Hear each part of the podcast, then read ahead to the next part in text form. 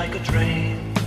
Woke up too late, wasn't where I should have been. Hello and welcome to Postcards from a Rock and Roll Tour, the podcast, episode 8. If I could ask one thing, it would be to click the follow button for this podcast. And if you have a mind to, please do leave a review. It really does help with the ratings. And as always, please keep your comments and questions coming in. As we progress through each month, it never ceases to amaze me how podcasts have really taken over from newspapers, magazines, radio stations, and pretty much any form and method of getting information out to people. Unbelievably, there are still some people who don't listen to podcasts, but that number is getting fewer by the day. Whether it's straight news you want, or the inside track about a certain sport or activity, in fact, any topic at all, there'll be an expert somewhere with a podcast. Or just someone you enjoy listening to that you can tune into for nothing. It's the Wild West, of course, and there are millions to choose from. But once you find a regular podcast, like I've done with quite a few, they become like friends you meet every week or month, and there is a shared experience. This podcast is primarily about music and its effects, and the music industry, and Uber driving, and people, and experiences, and memories, and life. And well, that's pretty much it. But it starts with music and particularly the music of the Moody Blues and the music of that era, the rock and roll era of the 60s. Now, this period of the 60s, which produced everything from the Moody Blues to the Beatles to Jeff Beck, is a long time ago, and it sometimes feels like it's coming to an end, especially when we start to hear about people from that era dying. Jeff Beck, of course, is one such name that springs to mind right now, due to him passing away last month at age 78. Now, you might think that 78 is old, which probably means you're not a boomer. Whilst there's a 100% mortality rate for human beings, it doesn't mean we have to roll over and accept it. My plan is to live forever. And so far, so good. If you are a boomer, then you will have certainly experienced someone you know who was born after you and who died before you, which is a rather sobering experience. As a friend of mine said recently when we were discussing the passing of a mutual friend, we're all in Sniper's Alley now, Gordon. I laughed, but not because it was funny. Now, this often taboo subject and by the way, there are no taboo subjects in this podcast, just so you know, is no reason to stop living. In fact, as we dodge the sniper's bullet each day, it's all the more reason to enjoy life, make memories, and experience everything we possibly can right up to the final whistle. This philosophy is the reason I started a rock band aged 55. What could possibly go wrong? Well, whatever goes wrong, it will have been worth it. And things did go wrong early on in the band. I fell out with the person I started the band with. I was ripped off by an unscrupulous promoter for an eye watering amount of money, my very first promoter. And then, just as we were about to open the throttle, go on tour, and get all the money back, a dirty little microscopic entity caused the entire world to be locked down, sending my fledgling musical project into freefall. Now, thankfully, as regular listeners to this podcast will know, we are not a dead duck. We are merely a recovering wounded duck. And, as Patrick, our bass player, said to me recently, if you'd have sat the band down in 2018 when we all went over from the UK to the US for a showcase to start our American touring career and told us that by 2022 we would have played with the Omaha Symphony, the Philly Pops Orchestra, the Nashville Symphony, the Buffalo Philharmonic, and done further gigs in Chicago, Dallas, and Denver, we would have said, thank you very much. I recently came across a book by William Sieghart called The Poetry Pharmacy, which I'll talk about more in a minute. But in it, there is a poem called Failing and Flying, and it's all about going for it in life. And it sort of gives permission to not worry or care for the consequences, as long as you, your actions don't hurt anyone else, of course. The poem starts with the line Everyone forgets that Icarus also flew. And the poem ends with the line I believe Icarus was not failing as he fell, but just coming to the end of his triumph. This to me is a wonderful observation of an optimist looking for reasons to do things in life rather than tiptoeing through life so you can arrive at death safely. But I think I'm going to move away from the death theme now and onto something a little more uplifting. The poetry book I mentioned, The Poetry Pharmacy, is a slim but amazing little book. And what the author, William Sieghart, does is prescribe a poem for any type of emotional ailment. Not a broken leg, of course, but ailments of the heart and head mostly. And it really does bring home the power of art and the positive influence it has on our lives. And when you think about it, music from the 60s, and very much from the Moody Blues catalogue, is poetry set to music. There's also something about a melody that allows the brain to remember lyrics. If I asked you to reel off poems that you know from heart, you, you might, on average, maybe manage one or two. But if I asked you to sing the lyrics from songs, we'd likely be here all day. When I was touring with the Moody Blues, my tour buddy was the drummer and poet Graham Edge. Graham wrote lots of the lyrics for the band and, of course, penned the wonderful Late Lament, the poem that's known from the Moody Blues' most well known song, Nights in White Satin. Considering that he wrote it in one sitting in a moving vehicle on the back of a cigarette packet on his way to the studio where it was immortalized on that recording is mind blowing. It's the poem that ends the album Days of Future Past. And whether Graham was channeling some higher intelligence or not, the poem is a series of philosophical contradictions that personify life. He talks about lovers wrestling as one and mentions a lonely man without love in the same line. In another line, he talks about a breastfeeding mother and an old age pensioner wishing they were young, also in the same line. He also talks about the cold hearted orb, which of course is the moon and how it changes the colours of the things we look at. And he ends with the observation that none of these things mean anything on their own. All the observations mean only what we decide by comparison. Quite deep for a young drummer in a 1960s rock band, if you ask me. The late lament poem goes like this Breathe deep the gathering gloom, watch lights fade from every room. Bedsitter people look back and lament another day's useless energy spent. Impassioned lovers wrestle as one. Lonely man cries for love and has none. New mother picks up and suckles her son. Senior citizens wish they were young. Cold hearted orb that rules the night removes the colours from our sight. Red is grey and yellow white. But we decide which is right and which is an illusion. And that, my friends, is one of the many he penned during his very long career.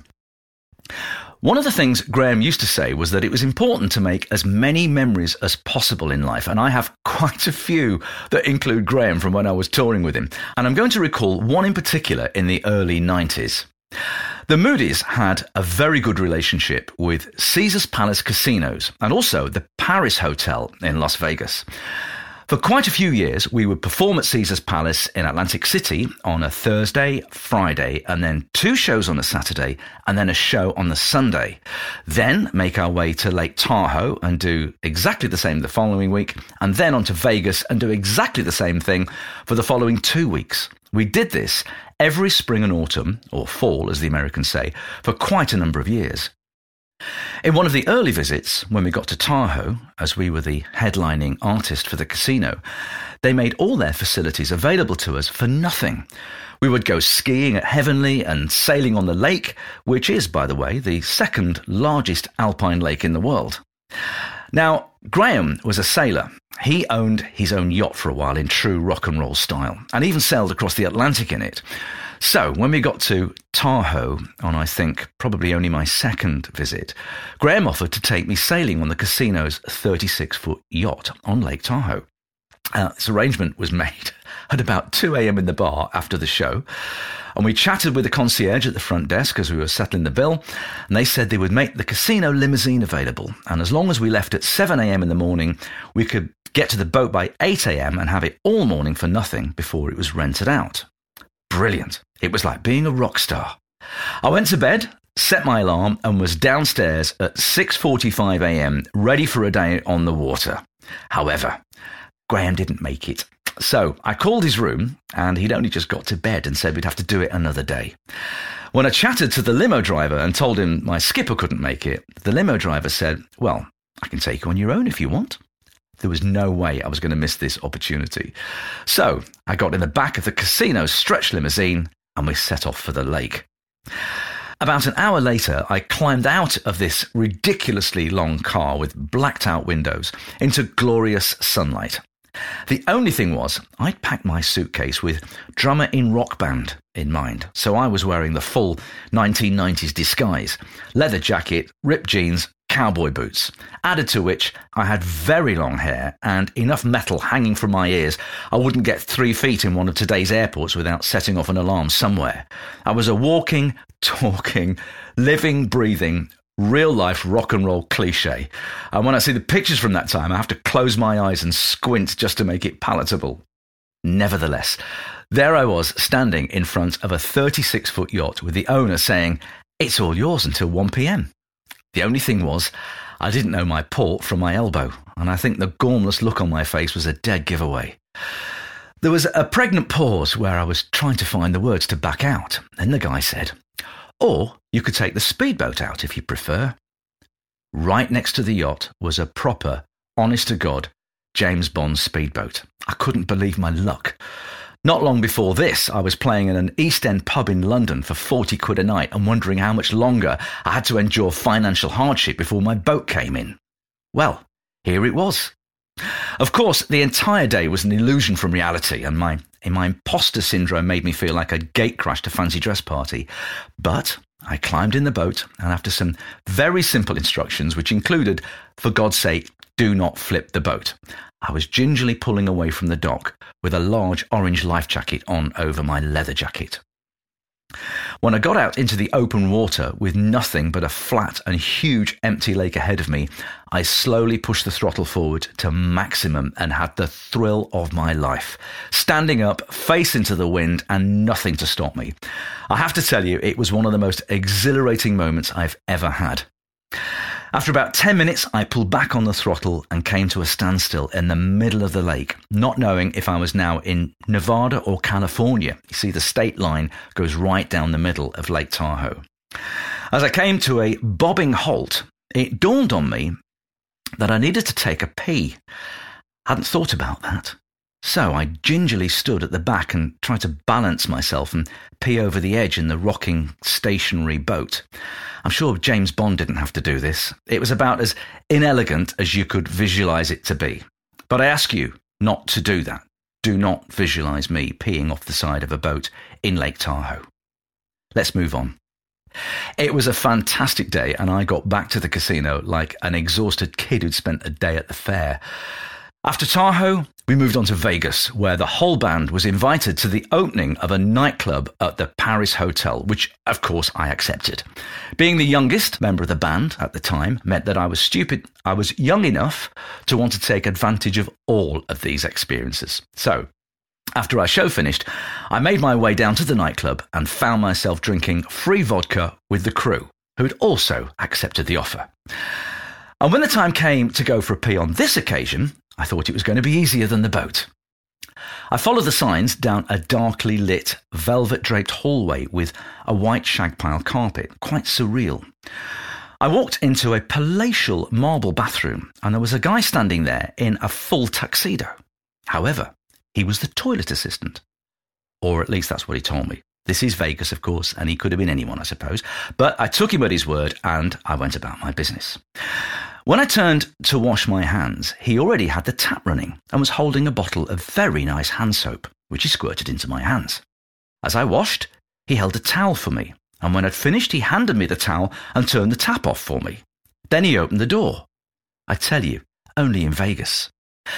Now, at this point, we're going to press the pause button on that story, and I'm going to tell you a joke about a toilet assistant because it's just come to me, and it's my podcast, and I can do what I want. So stay with me. We'll pick up with the story after the punchline. So here's the joke. A successful businessman is invited back to his high school to give a talk about his career to inspire the kids. He drives from the city back to the suburbs and parks up near his old school. It's quite emotional. He hadn't been back there in over 20 years.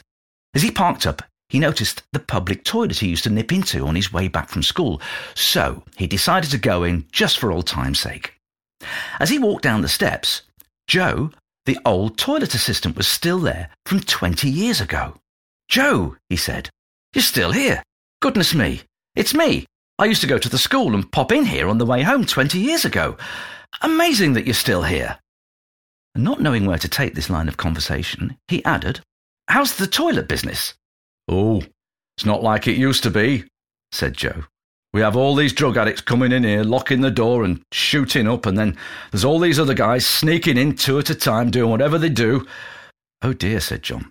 I tell you, said Joe, when someone comes in here for a dump, it's like a breath of fresh air.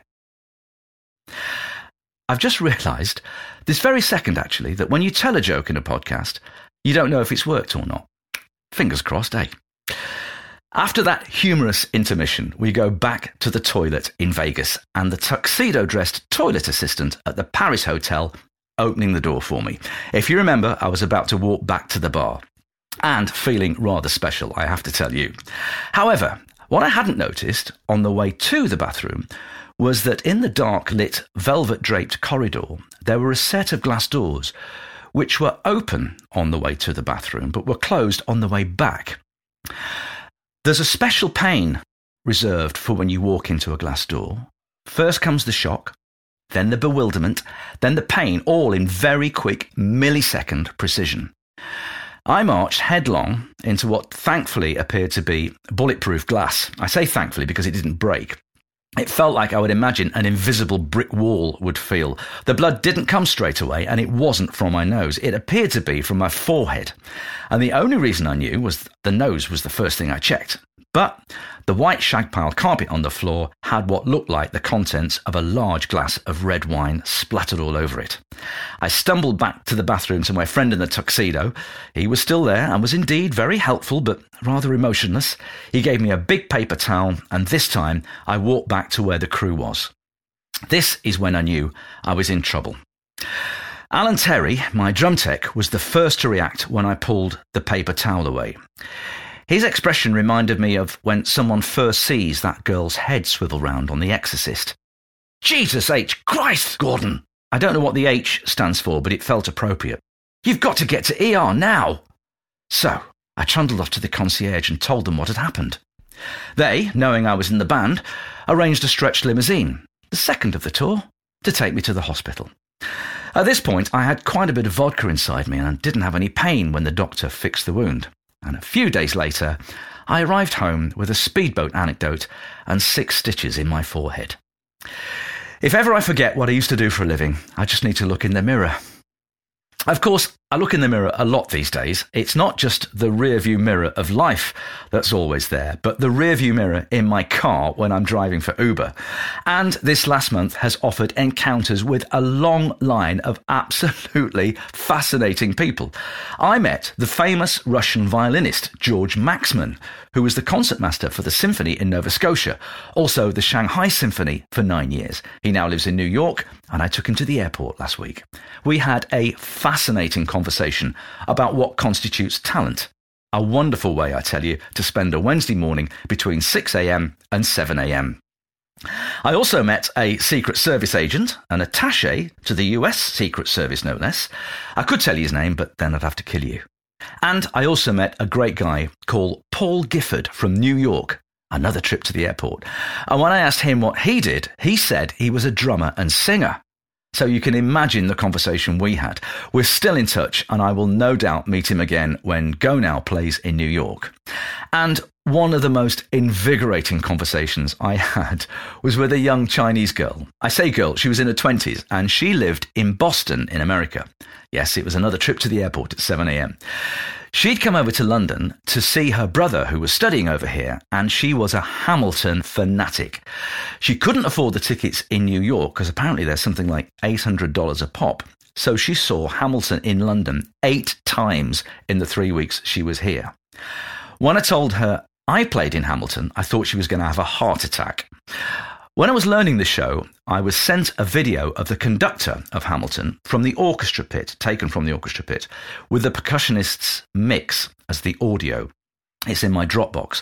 So I pulled it up on my phone whilst we stopped at some traffic lights and showed it to her. I pumped the volume up and we both sang aloud for about 20 minutes at the top of our lungs. So much fun. Weird, but a lot of fun. These random encounters I have with people are often lubricated by music. In fact, I would suggest all our lives are lubricated by music. And not only is music a lubricant, but it's an antidote to life as well. Regardless of whether it be music from centuries ago or decades ago or just a few minutes ago, live music especially can turn an ordinary moment into an extraordinary one. It's why we mourn the passing of great musicians like Jeff Beck. One of the reasons I particularly enjoy playing the music of the Moody Blues in my Go Now band, and always have done, is because their music is not like a lot of recent productions with all the air squeezed out, with often lots of layers. When you listen to it, it sounds like it can't breathe. The music of the Moody Blues and other bands from that era is not about machines or a click track. It's got soul and space and breadth, which is one of the reasons this music fits with orchestras. Now, the Moody Blues are, of course, no longer playing as a band. However, Justin Hayward still tours with his acoustic show, and John Lodge tours with his 10,000 Light Years band. And, of course, my Go Now band is loving recreating this music live as well. There's no competition in art, and I love the fact that we're all still out there performing. The thing about playing music live is even though the music is considered old, it's not when we play it. It's brand new in that very moment. The moment before I count the band in, it hasn't been played yet. The moment we play it, another memory is being created, a brand new memory that's linked to the past, but very much in the moment. Audible.com have an original series called Inside Your Mind, narrated by Stephen Fry.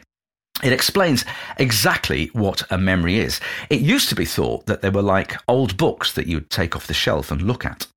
Not true, apparently. Every memory we recall, like me peeing off the back of a speedboat in Lake Tahoe, for instance, is a brand new memory. Your brain stores the elements of the memory in different parts of your brain the colour in one region, the sound in another, the emotion in a third, and so on. When we recall them, we have to bring them all together in that very moment to recreate what is in that moment a brand new memory, which means that they can change over time. Emotion appears to be the biggest assistant to recalling a memory. It makes them more powerful. This is why memories that involve music are so vivid. We can all remember that fantastic concert we saw in 1992, for instance, because of the way the music made us feel. We might struggle to remember where we parked the car, but those first few chords hitting our ears will stay with us forever. And scratch the surface of a doctor or a financier, and you will find someone who wants to be a musician. It's the most expressive artistic medium. People from bricklayers to bouncers to bankers live to go to a show. What else can draw that many people? Go Now are coming to America in March for a short tour, and we're playing at the Egyptian Theatre in DeKalb, Illinois on Thursday, the 2nd of March, the Midland Theatre in Newark, Ohio on Friday, the 3rd of March, the Fort Wayne Symphony on the 4th of March, and the Marcus Performing Arts Centre on Sunday, the 5th of March. In the symphony show, I'll be reciting Graham's poem Late Lament with a full orchestra behind me. It's a spine tingling moment for this part time Uber driver, I can tell you. And it makes me think of another poem by Graham called 22,000 Days. Graham worked out that that was pretty much the amount of time we have on the planet. And it goes something like this Even though I know it's only me and my dreams that drive me, let me go on to tomorrow, one day at a time. Now I know the only foe is time. 22,000 days. It's not a lot. It's all you've got, 22,000 days. 22,000 nights. It's all you know. So start the show. And this time, feel the flow and get it right. It's important to fill every second with something worthwhile, I believe. So, Put on some great music, sing out loud, dance around the house, do whatever makes you feel good, and make another memory. And if you're anywhere near one of our Go Now shows, please come along and make some new memories with us. And with that, I have to leave you. Until next time. Dear diary, what a day it's been. Dear diary, it's been just like a dream. Woke up